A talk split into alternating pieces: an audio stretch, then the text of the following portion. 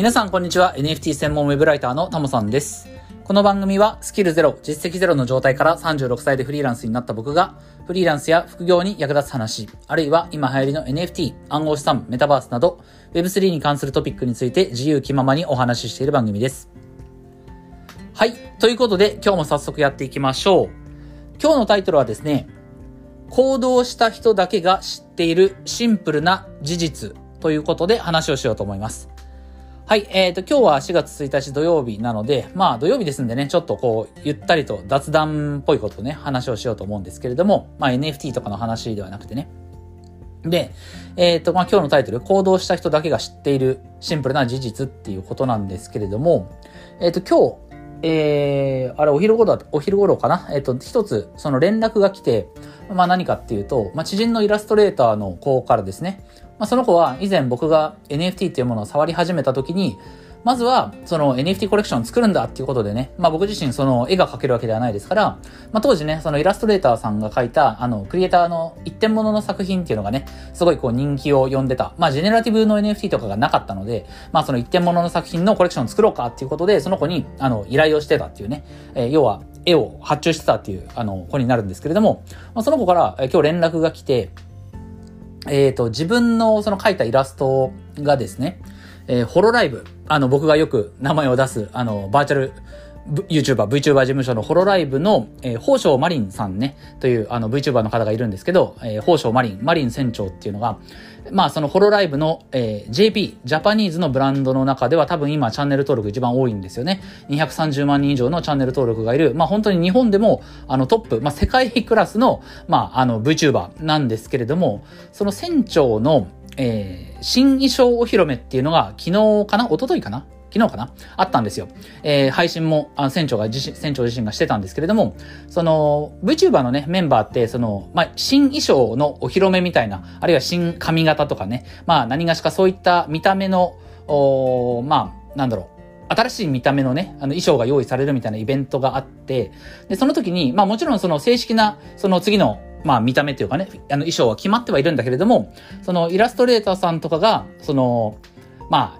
衣装を予想するというかね、予想するわけじゃないんだけれども、その、新しい新衣装の、あの、み、シルエットだけ、形だけがわかるように事前にちょっとこう公表されて、そのシルエットに当てはまるように、え自分がその自由にその新衣装をこうイラストを描くみたいなことがあるんですよね。これちょっと言葉で伝わるかどうかわかんないんですけど、なんかこう VTuber 新衣装発表みたいなね、そんなんでこうツイッターとか検索してもらったら、あの、わかると思うんですよ。その、新衣装の本当にシルエット、影だけがね、わかるようになってて、中身わかんないっていう状態。ただ、まあ、塗り、ある意味塗り絵みたいなもんですよね。本当にそのシルエットだけが、ああ記されていて、そこに自由に自分で、まあ、塗り絵じゃないですけど、イラストレーターの方は自分で好きなように、その VTuber の新しい衣装を描くっていうね、そういったことがあったりするんですけれども、えー、それを、あのー、みん、あの、イラストレーターの方がみんなツイッターに投稿して、えー、その中でね、まあ面白いものだったりとか、良いものを VTuber 本人がね、その配信者自身が選んで、えー、そして新衣装お披露目、えー、新衣装発表の配信の中で、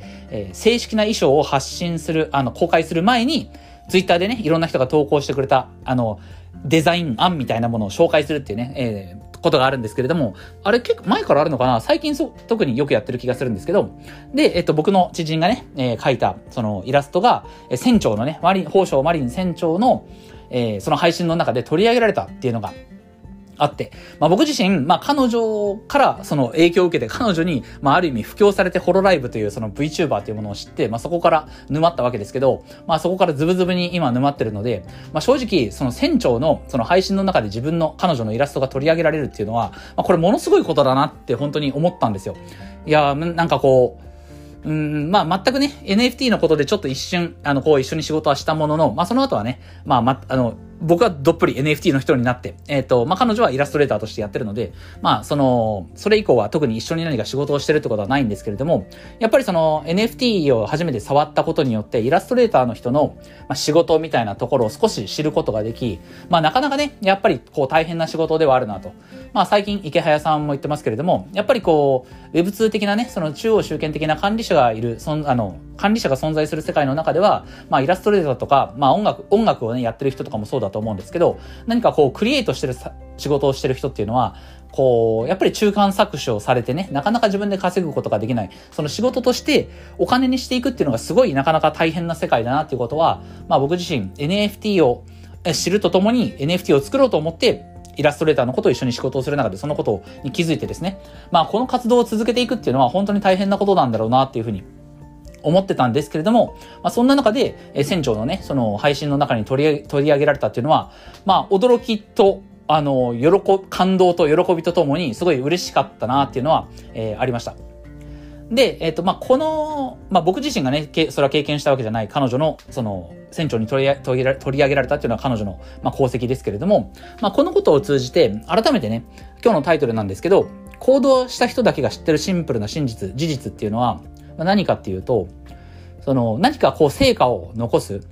今回で言うと彼女が船長の配信で自分の絵が取り上げられた。だったりとか、まあ、僕はそんななんか大きなことは全然ないんですけれども、まあ最近だと、えっ、ー、と、この自分のね、まあ200本以上続けてきたこの配信が、2週間、1週間ぐらい前かなあの、スタンド FM の公式のピックアップ放送のところに掲載されたと。えー、これはインスタの方でも、スタンド FM の、あの、オフィシャルのインスタのアカウントでもね、あの、紹介されてて、えー、それでいろんな人にね、聞いていただけたっていう、今までの僕の配信の中で確か一番再生数多かったかな。うん、っていうことがあったりとか、あとは、えっ、ー、と、ハラペーさんにね、同じスタンド FM で配信をされてる NFT 関係のね、方は知ってると思いますけど、えー、ハラペーさんが、えー、NFT に関して配信してる、その配信者10選みたいな感じでね、選んでくださって、これでも、あの、フォロワー数伸びたりとか、えー、配信、あ、再生回数増えたりとか、あとツイッターでもね、すごくこう、いろんな人に、えー、認知していただいてっていうところがあったりとか、えー、そういった、まあ、ことは自分自身、まあ、ね、あの、船長の、こう、配信に取り上げられるっていうのに比べたら、まあ全然僕的にはちっちゃいことだなと思ってるんですけれども、まあそういったことありましたと。最近自分の身にもそういったことがあったということなんですよね。要は何か、うん、偶発的に、こう、成果だったりとか、誰かに何か認められて取り上げられるみたいなことが、まあこういうフリーランスでね、ウェブを使って発信とかしてるとたまに起こるわけですよね。で、えこれはでも、僕らって、これって基本的に、まあもっと力がある人、うん、こういった世界にもっとどっぷりいる人だったらそうでもないかもしれないんですけど、まあ僕らみたいなね、まあその、まあ始まりたてみたいな、僕もフリーランス歴まだ1年9ヶ月ぐらいですから、そんな中で、その何かが、うん、誰かの人の目につくとかね、誰か目について取り上げてもらうみたいなことって、狙ってできることではないんですよ。今日一番伝えたいことは何かっていうと、えー、行動した人だけがね、知ってることって何か、何かっていうと、行動しない限り、自分の成果が誰かの目に留まることはないっていうことなんですよね。うん。僕も会社員時代、何かこう、うん、フリーランス的にね、働いてる人とか、まあ、インフルエンサー的なね、仕事をしてる人の発信とかを見てて、なんかこう、うまくやってるな、みたいな。なんでこの人こんなにうまく成功してるんだろうな、みたいな。うん、どこかやっぱりその人が優秀だからこそ、その人だからこそ、こういった何かバズる動画をいっぱい出したりとか、えー、みんなに読まれるコンテンツを作ったりとか、そういったことができるんだろうなっていうふうに思ってたんですけれども、要はその人に能力があるからっていうね、えことだと思ってたんですが、そうじゃないんですよね。うん、僕ら、そのコンテンツを何がしか生み出す側、まあ僕も、え、こういった音声配信だったりとか、あとは文章を作る、文章を書くっていうことで、まあコンテンツを作ってるわけですけれども、まあ何にも知らない人だからすると、そういったものづくり、まあデジタルコンテンツだったりしますけれども、そういったものを作ってる人って、優秀だからそういったみんなに認められるような作品が作れるとかね、優秀だからバズるような何かが作れるみたいな風にどうしても思いがち。というか、それしか、そういった発想しかないんですけれども、実は作る側に回ると、えー、これがわかる。えー、な、あの、本当のところがわかるんですよね。行動した人だけがわかる。何がわかるかっていうと、そういったバズったりとか、人の目に留まったりっていうことは、行動し続けない限り、絶対に訪れることはない成果なんだっていうことなんですよ。うん。その、僕自身もフリーランス、あ会社生活がね、もうダメだな、これやって思って、えー、フリーランスになったっていうのが、ね、1年9ヶ月前ですけれども、その、まあ、会社をね、辞めることを考え始めた、えー、会社員生活の終盤の頃はですね、まあ、いろいろこう、まあ、もともとはまこなり社長の発信とかから、えー、いろいろ勉強してたわけですけれども、うん、そういった発信をしてる人とか、成果を残してる人って、やっぱりきらびやかに見える。うん。まあ、うまく戦略を練って、そして自分の能力を伸ばして戦術的にも強くなって、もう100発100中成果をこうゲットしてるというか、なんかうまくヒットを生んでるんだろうなっていうふうに思ってたんですけれども、本当にそうじゃないんだと。うん、自分たちが、その、こうやって発信をする側に回ったりとか、何か物を作る側、デジタルコンテンツだったりを作る側に回って、本当に、そのヒットみたいなものが生まれる、誰かの目に留まる、バズるっていうのは、これは偶然なんですよね。本当に偶然。自分も全く予期しないところで、えー、その誰かの目に留まるっていうことが起きるわけですよ。多分、その、船長のね、に絵を取り上げられた彼女も、イラストレーターの子も、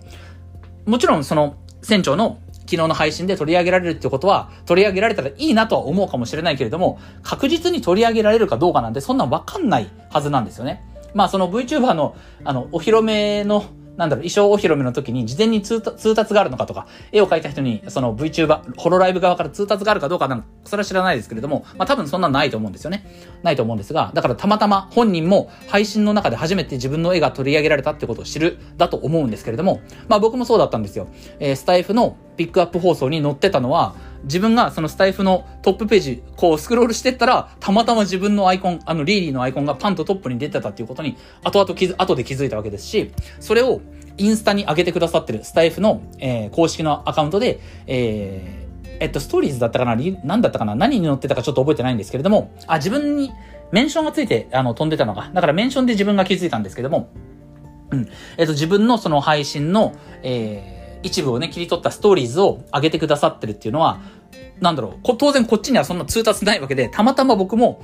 取り上げてくれてるんだっていうことは後から知ったっていうだけなんですよね。ハラペイさんが僕のスタイフ僕の配信をその NFT 配信者10選みたいな、みたいなのに上げてくださったのも、えっと、後から、後でツイッターで知ったんですよね。ツイッターで、なんかやたら通知が来てるなと思ったら、ハラペイさんがその取り上げてくださってて、え、それで、えー、僕のそのメンションが、名前がね、ついたツイートに、いろんな人がいいねしてくれてるから、えー、僕の方にいっぱい通知が来てたっていうことなんですよ。だから、これだ、本当にこれって、僕も全部偶然なんですよね。スタイフのピックアップ放送に乗ろうと思って、頑張ってるわけじゃないし、このコンテンツは絶対にピックアップ放送のところに乗ると思ってやってるわけでもないし、この配信が、最近の配信が絶対認められて、ハラペイさんがなんか発信してくれるだろうな、みたいなことは全く思ってないんですよね。うん。ところが、何も知らない人、何もそういった行動を起こしたことがない人から見ると、ああ、この人うまくやってんなっていうふうに思うんですよ。うん。多分、こういう風に狙いがあって、えー、こういう風にやったらバズるコンテンツはできて、えー、そしてこういう風に全部自分の段取り通りにやったからこそ、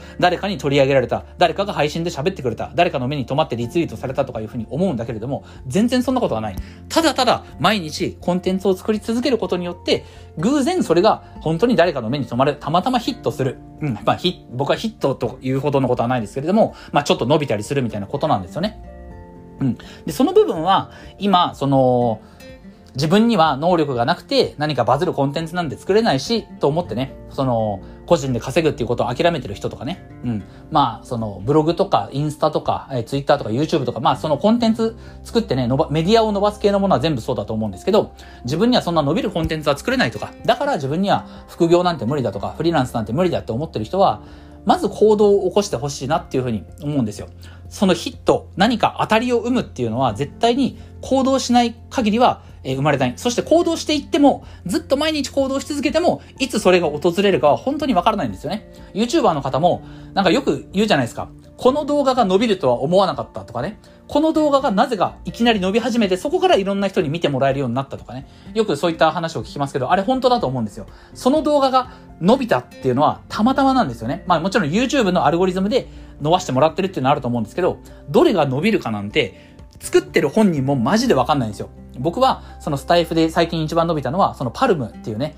Web3 プラットフォーム、Web3 のライブ配信プラットフォームに関する、えー、ことを喋った時の配信が一番伸びたわけですけども、まあこれがピックアップ放送に取り上げられたんでね。でも、そりゃ、それが取り上げられるなんてそもそも思ってないし、それが伸びるなんてことも思ってない。何、あの、一ついつもと変わることなく、日常的にたまたまパルムのことを取り上げて喋ったら、それがたまたま伸びたっていうだけなんですよね。